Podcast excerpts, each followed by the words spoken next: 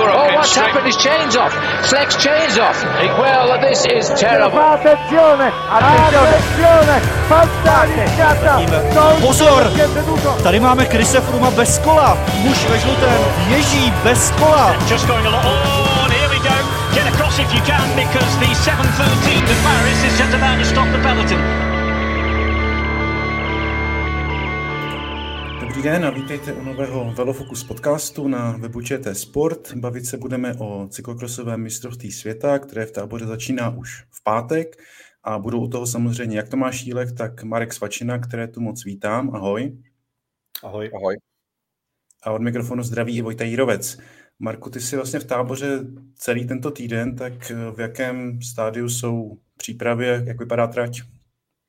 Tak trať je nepatrně pozměněná oproti tomu šampionátu eh, z roku 2015. Eh, já jsem tam vlastně zažil různé dny, v pondělí i absolutně sluníčko, ráno namrzlo, to se líbilo organizátorům, protože když už nebude ten sníh, který si přáli, tak aspoň třeba mráz na ty dopolední závody, ale to se asi nesplní.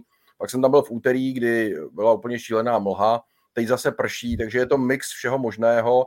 Eh, organizátoři se trošku obávají, aby nebyl ten déšť silnější, aby nebylo i bláto, eh, ale zatím, zatím je to ještě relativně daleko, zejména ty hlavní sobotní a nedělní závody. Takže co se týká trati, ta je skvěle už připravená, už tam dokonce včera trénovali dva naši reprezentanti a dneska už je eh, celá dráha otevřená vlastně všem k oficiálnímu tréninku. Já jsem viděl na, na sobotu dokonce, že by mělo pršet během noci, podle nějaké nejnovější předpovědi, tak Uvidíme, jak to dopadne. Asi v táboře všichni teďka sledují předpovědi počasí, předpokládám. Eh, nevím, jak by to mohlo eh, pomoct nebo eh, naopak zabránit českým závodníkům, to všechno uvidíme. Kolik fanoušků by mělo přijet? Protože já jsem poslouchal, ty vlastně děláš ten pořad před mistrovstvím světa, tam organizátoři říkali, že by zhruba 25 až 30 tisíc vstupenek už je prodaných, tak jak to vypadá v tomto ohledu?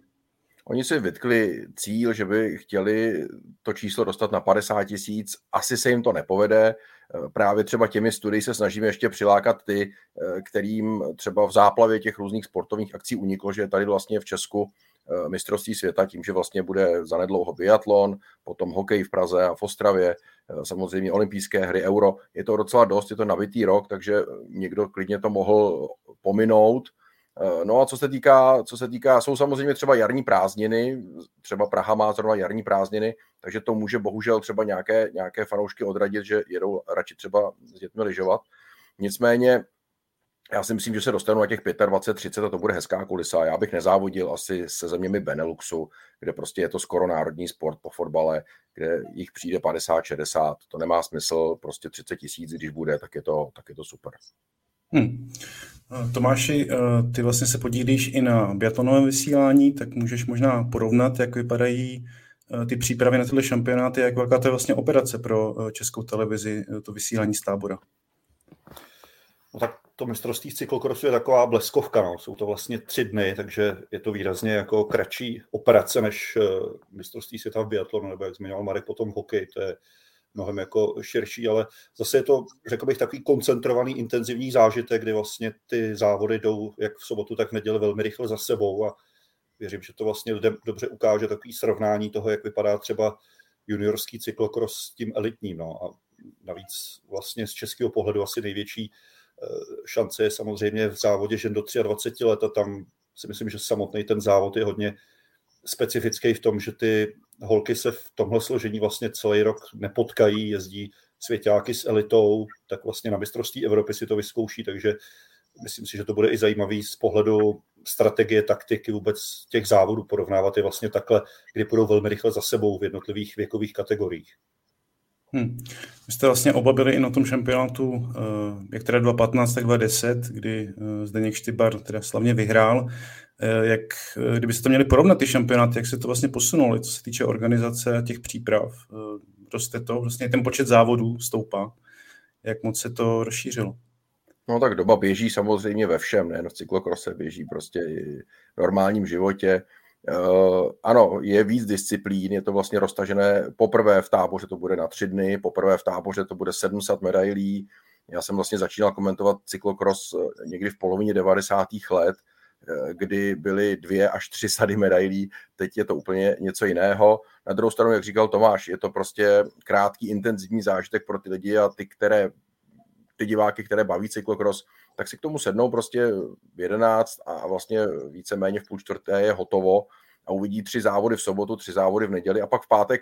Já bych ty štafety úplně nepodceňoval. Je pravda, že budou po třetí v Americe, v Holandsku, to moc národní televize ani nechtěli vysílat, dělali se z toho záznamy, trochu jsem to nepochopil, když vlastně na to UCI tlačila a pak zase netlačila na národního vysílatele, aby, aby to nějakým způsobem divákům přiblížil, ale je to fajn, že je to na šest kol a vlastně eh, každý tým musí nasadit jednoho závodníka z jiné kategorie, eh, kdykoliv, to znamená, že může jet eh, Štybar proti belgické juniorce, nebo naopak, já nevím, náš junior proti nejlepší holandské ženě. A také se to různě míchá a je to vždycky na jedno kolo dohromady šest okruhů, takže to mi přijde docela, docela jako fajn závod, takže jo, určitě se to, všude se to rozšiřuje, počty disciplín, Eh, je tam snaha o to genderové vyrovnání, takže, takže ten posun je jasný a co se týká tratě organizátorů, je to vlastně stejná skupina lidí, agentura cyklistika, která zabezpečovala vlastně už šampionáty v letech 2001, 10 i 15, takže oni vědí, eh, odkud začít a, a jak to správně připravit. Tomáš, ještě souhlasil bys? Jak Marek říkal, že ta doba se posouvá, já mám pocit, že ten eh, šampionát může být pro lidi zajímavý i v tom, jak máme pořád víc a víc jako univerzálů v tom světovém polotonu a lidí schopných jako sbírat tituly v nejrůznějších eh, jako disciplínách. Já myslím, že každý velmi dobře zná příjmení Philipsen, ale abych upozornil, že v závodě juniorů pojede Albert Philipsen, což je dán, který loni vyhrál titul nebo duhový trikot na silnici i na bajkách, vlastně na mistrovství světa v Glasgow. Jo. Takže eh, já myslím, že i z tohle pohledu bude hrozně zajímavý nejenom sledovat Poola, ale i ty mladší generace, ať už v ženách nebo v mužích, eh, kde jsou neuvěřitelně jako komplexní závodníci schopní jako klidně mít duhový trikot ze tří takhle významných jako odvětví. Jo. Takže pro mě třeba Philipsen je kandidátem na to, že se mu může povést něco jako v minulosti Ferran Prevotová, prostě mít tolik jako duhových trikotů v jednu chvíli ve svém držení. No. Takže i z tohle pohledu mám pocit, že to mistrovství může být zajímavý pro lidi. Eh, odhalovat tyhle mladý talenty, který třeba za pár let budou vyhrávat klidně největší klasiky na silnici nebo budou mistry světa jako na bajkách. No. Takže v tomhle mám pocit, že ta současná doba je v cyklistice velmi zajímavá, jak se to promíchává a o některých lidech těžko říct, jestli je to víc krosař, silničář nebo biker. No. To si myslím, že je to hrozně atraktivní, eh, to porovnání těch mladých generací. Na těch univerzálů je tam samozřejmě víc. Eh, nemusíme si zmiňovat Vanderpoola nebo Zoe Baxterovou a další. Marko, ty si eh, nakousil tu týmovou štafetu. Už se nějak zhruba ví, kdo by měl z českého pohledu tam startovat, nebo se to otajní až na té prezentaci vlastně dneska večer? Asi se to bude otajňovat dneska. Já už jsem nějaká jména slyšel, měl být Zdeněk Štybar. Dokonce si sám o to řekl. Trenér Klouček mu říkal, tak Zdeňku, chceš medaily z mistrovství světa? A Štybar mu odpověděl, jsi blázen, já nemůžu být do tří v závodě elite. Ale vlastně trošku zapomněl, protože za jeho éry se to nejezdilo, že je tam ještě štafeta a tu nabídku přijal a chce to tak trošku si ošéfovat i pomáhal pak sestavovat ty další členy týmu, Samozřejmě tady to není úplně o té výkonnosti, je to na jedno kolo, takže třeba kdo dobře začne, jako třeba Václav Ježek ve 23, to je přesně ten, eh, který by třeba mohl být na prvním úseku a který by to mohl dobře odstartovat. Eh, je fajn, že tam nebudou nizozemci, nebo fajn. Eh, oni nechtěli jet ti Ačkoví nizozemci, ať už v ženách, v mužích a na druhou stranu si vlastně Holanděni nechtěli uříznout ostudu, takže vlastně ten Bčkový tým nepostavili, takže bude to bez nizozemců, kteří budou mít v táboře úplně nejvíc závodníků napříč všemi kategoriemi. Takže to je na druhou stranu oslabení ze sportovního hlediska na, na, na tu další stranu potom pro nás šance eh, mít třeba i nějakou medaili. Je tam samozřejmě Belgie, Itálie, Francie, Velká Británie, možná Amerika, ale pořád se tam dá o něco hrát, když, když to dopadne, tak si myslím, že všichni se semknou tak eh, v pátek klidně to může cinknout.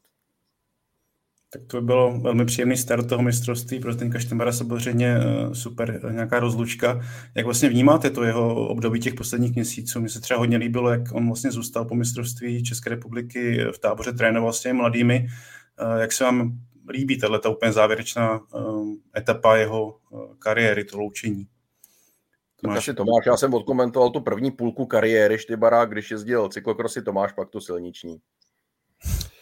No, je když bychom vzali tu poslední, řekněme, pětinu jeho kariéry, tak ta samozřejmě byla velmi smutná vzhledem k spoustě zdravotních problémů, které měla, až bych řekl, na jeho poměry trošku nedůstojnému konci v té kategorii World Tour, kde vlastně nedostal nabídku, ale asi je to logické vzhledem k tomu, jak málo toho odzávodil, když si vlastně vezmeme, že on na silnici nevyhrál závod čtyři roky, tak eh, je jasné, že asi už nebyl tak jako atraktivním zbožím pro ty top týmy. Ale mně se hrozně líbilo teď třeba v Hogerheide, kde vlastně i nizozemská režie ho sledovala v závěru, nebo belgická, která vyrábí ty světové poháry, kdy měl vlastně ten dres v několika řečích jako děkoval vlastně, jak sám říkal, lidem, o kterých se tolik nemluví, kteří stáli za tou jeho kariérou a který mu pomáhali. A já mám pocit, že už jsem to říkal, když jsme vlastně hodnotili loňskou celou sezónu eh, silničářskou, že eh, je to člověk, který eh, velmi výrazně přesahoval vlastně jenom mantinely toho sportu, kdy on si dokázal vytvořit neuvěřitelnou popularitu mezi fanoušky právě tím svým přístupem k celé té kariéře. No. Takže je to naprosto výjimečná osobnost, která sice, řekněme, ta jeho kariéra silničářská šla trošku do vytracena, ale věřím, že třeba ještě ta poslední párty v táboře mu může přinést jako nějakou hezkou radost na úplný konec eh, té jeho kariéry. No. Protože mu se hrozně dlouho jako vážnější zranění vyhýbal a pak měl vlastně nějakých 8 let zpátky při Enekotur ten těžký pád, tam přepadl přes ty no, nohy plůdku vlastně v cílové rovince a tam se pro něj začal hrozně takový jako smutný sled uh, zdravotních problémů, které teda mimo jiné proložil třeba i Eh, druhým místem na Rubé nebo vítěznou etapou na Tour, ale spíš už pak převažoval jako ty komplikace, které mám pocit ho připravili o to, aby měl třeba nějaký vyhraný monument a aby ta jeho kariéra víc odpovídala, mám pocit tomu, co on do toho sportu dával, protože byl vždycky znám jako naprostý tréninkový fanatik, který díky tomu se třeba dostal výš, než můžeme klidně říct třeba Radek Šimunek mladší, že, že možná v tom byl jako mezi nimi rozdíl, řekněme, dvou srovnatelně talentovaných eh, sportovců. Já ještě přidám možná lidský rozměr, protože eh, my jsme ještě jezdívali třeba na mistrovství světa nebo Evropy v cyklokrosu po tom roce 2000, když bylo Štybarovi 18, 20, ty roky 2005, 2006. Já jsem párkrát vlastně takhle vyrazil se štábem a dělal jsem s ním rozhovory a už tehdy vlastně v tom, v tom věku těch nácti let byl strašně moudrý, eh, měl to srovnané v hlavě, byl ochotný vlastně kdykoliv poskytnout interview před závodem, po závodě. To se vůbec nezměnilo. Vlastně i na to, čím si prošel, jak byl, řekl bych, úspěšný, slavný, byl dlouho českou jedničkou, tak eh, vlastně teď zase, když jsme se potkali po x letech na nějaké tiskovce, anebo vlastně před mistrovstvím světa, když byla velká tiskovka v Radotíně, tak vlastně úplně, úplně stejný člověk po 20 letech. Takže jako opravdu na to, co dosáhl, tak eh, fajn, fajn kluk. Tak to byly hrozně hezký záběry teď v Haugerheide, eh, který ukazoval režie, jak se on při rozjíždění chvilku jel ve dvojici s Vanderpoolem, bavili se, pak jel vlastně s mladým Nísem, jeho štátu před deseti lety porazil v tom krásném souboji na mistrovství světa, jo. takže je vidět a vlastně hovořil o tom i Vanderpool, fan Art několikrát během své kariéry, že on trošku byl pro ně inspirací v tom, eh, v té transformaci vlastně z krosaře na jako velmi úspěšného silničáře, takže on je jako neuvěřitelně populární v celém jako cyklistickém světě. Tak doufám, že mu ta nedělní rozlučka vyjde eh, tak, jak si vlastně představuje, jak by si přál a třeba se do světa cyklistiky vrátí v nějaké jiné roli, třeba sportovního ředitele. A to všechno uvidíme v budoucnosti. V neděli bude závodit eh, taky Kristýna Zamanová, naše největší medailová naděje. Eh, co čekáte od ní? Protože ona letos vlastně vypracovala už eh, do stabilní členky nějaké top desítky eh, v té vlastně kategorii žen plus 23. Na mistrovství se to pojede jenom v té 23 kategorii. Myslíte si, že ta medaile padne stejně jako loni? No já bych jí nepřál, aby byla čtvrtá, protože to se tak trošku nabízí eh, v té skupině, kde je Schreiberová, Bentfeldová a Beckstedová. Teď se hodně zvedly Kanaďanky na posledním světovém poháru sestry Holmgrenovi, jeli ze zadních řad a posouvali se docela rychle kupředu, takže to asi nebude jenom o čtyřech jménech, jak jsme si možná mysleli celou sezónu, že vlastně na jednu z těch čtyř zbyde Černý Petr a spíš to bude o nějaké smůle defektu nebo třeba chybě ani ne třeba tak o výkonnosti, protože oni čtyři mají dost podobnou výkonnost a pojedou vlastně z první řady, ne jako na světových pohárech proti ženám, kde to třeba fan Empelová s Petersou nakopnou a musí tomu přizpůsobit taktiku. Tady vlastně oni, oni ji budou muset tvořit sami. Bude to úplně, jak říkal Tomáš na začátku, jiný typ závodu, bude to hodně o té strategii, eh, že si budou sami muset vymyslet ten plán a podle toho se řídit. Takže moc bych jí přál, aby, aby byla aspoň třetí, možná v koutku duše třeba myslí i výš, to nedokážu takhle říct, ale, ale ta šance je obrovská. Já myslím, že je to více než 50%, že, že nastupních vítězů bude. V táboře vyhrála titul mistrně republiky, zná to tam. Není to člověk, který si myslím, že by se psychicky sesypal z nějakého tlaku domácího prostředí. Takže když vydrží zdravá do té neděle, tak jí věřím. Takže když jsem se s ní bavil na králi cyklistiky, kde ona vlastně se stala královnou naší cyklistiky za loňský rok, tak ona říkala, že jí ten loňský kalendářní rok dal hrozně moc v tom, jaký začal ten světový peloton vnímat, respektovat, že ona už opravdu tam není jenom někdo, kdo občas překvapí, ale že je opravdu už jako stálicí a co z mého pohledu je hrozně důležité, ona v letošním světovém poháru ukázala, že je schopná zajet výborný výsledek téměř za jakýchkoliv podmínek, na jakýmkoliv typu trati a za jakýmkoliv počasí. Samozřejmě jako historicky má nejlepší výsledky ve Valdisole na sněhu, takže ten sníh by pro ní asi byl plusem. Ale úplně bych jako brzdil takový ty, co jsem taky čet, že jako to je jasná placka. Já mám pocit, jak Marek zmínil, tam ta konkurence bude hrozně těžká a ty holky najednou budou muset závodit jinak než v té společné elitní kategorii.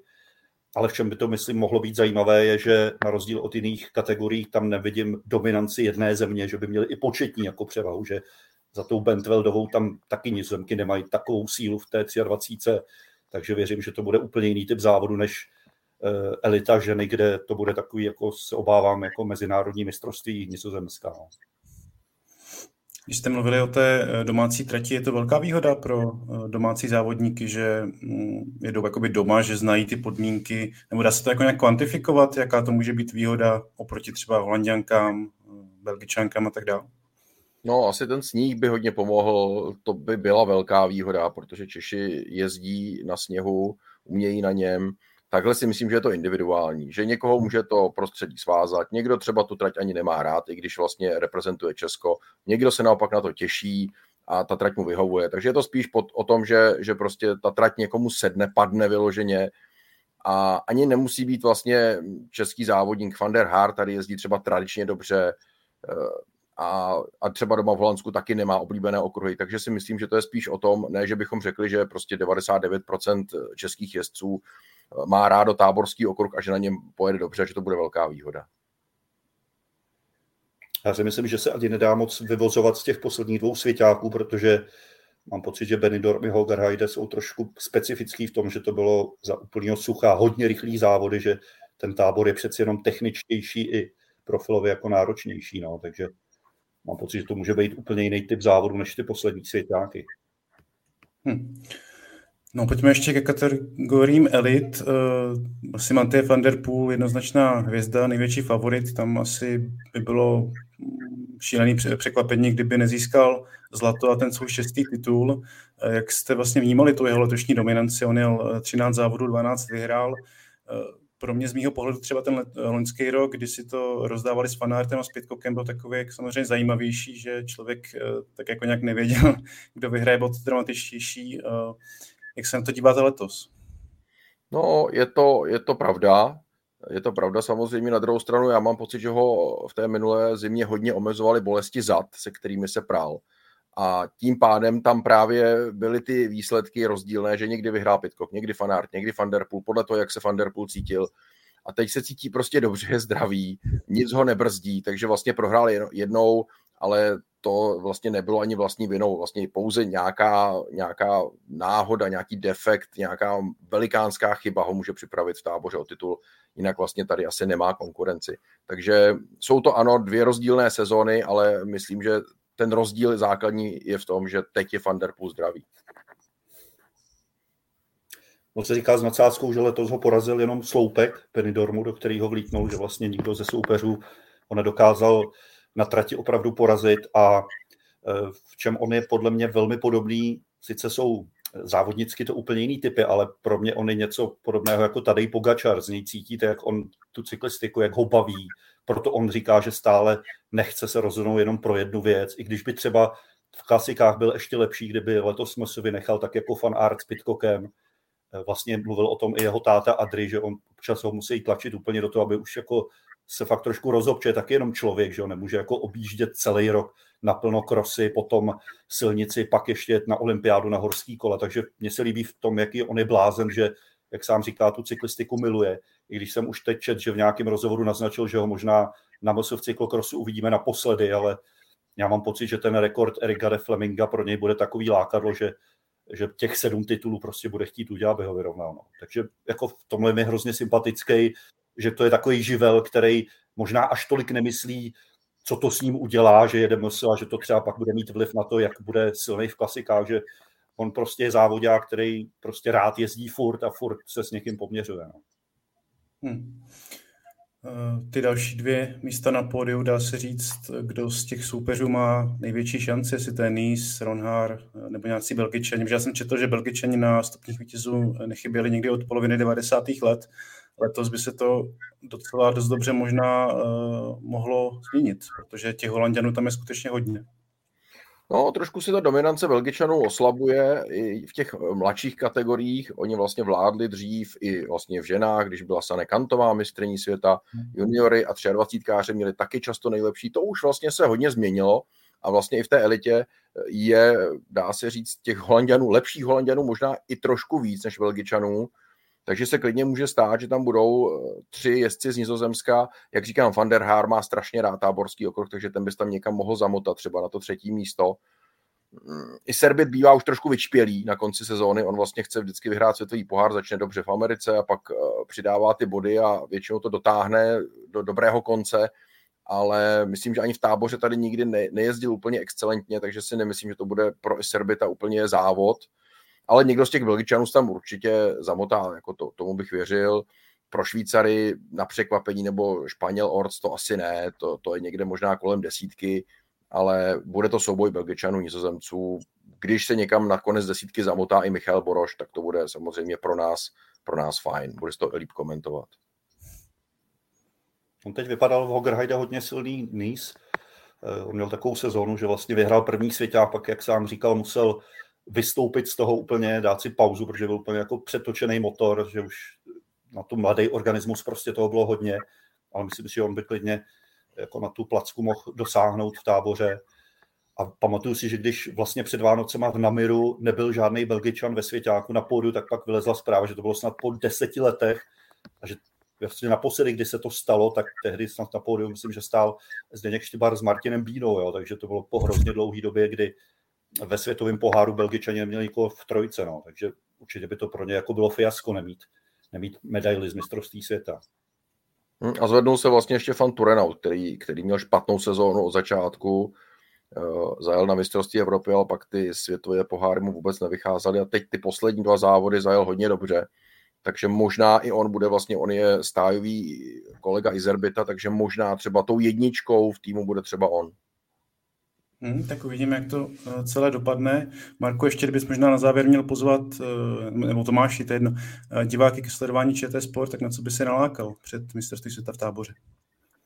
Tak máme tam studia, to znamená, že to bude celé orámované i povídáním. Radek Šimůnek bude ten hlavní expert ve studiu. Budeme dál využívat naše tradiční experty Zdeňka Mináře, Jaromíra Frýdeho, vždycky bude jeden komentovat, druhý bude s Ivanem Mejckým v depu, to znamená, bude přidávat takové ty postřehy, co se týká třeba eh, něčeho, co třeba my opravdu z té, z té komentátorské pozice nejsme schopni třeba vidět. Eh, takže budeme se snažit o všechno, i rozhovory samozřejmě budeme dělat s vítězi, s českými závodníky, budou tam nějaké příspěvky, protože v tom táboře během víkendu se dějí i další doprovodné akce, které se snažíme postihnout. Zdeněk Štybar nám vlastně projel po mistrovství republiky Eh, trať s kamerou, takže nám ukázal nějaká, nějaká zajímavá místa, která se tam také objeví, takže myslím, že jeho pohledem ten okruh bude pro diváky taky atraktivní. Tak já tam doplním, že vysílání začíná už zítra eh, ve 12.10 na ČT Sport. Eh, všichni teda dívejte, nebo se potažmo přejďte i podívat do tábora na mistrovství světa. Marku a Tomáši, díky moc za váš čas a ať se všechno vydaří v táboře. Děkujeme. Díky. Díky všem posluchačům za poslech a mějte se hezky.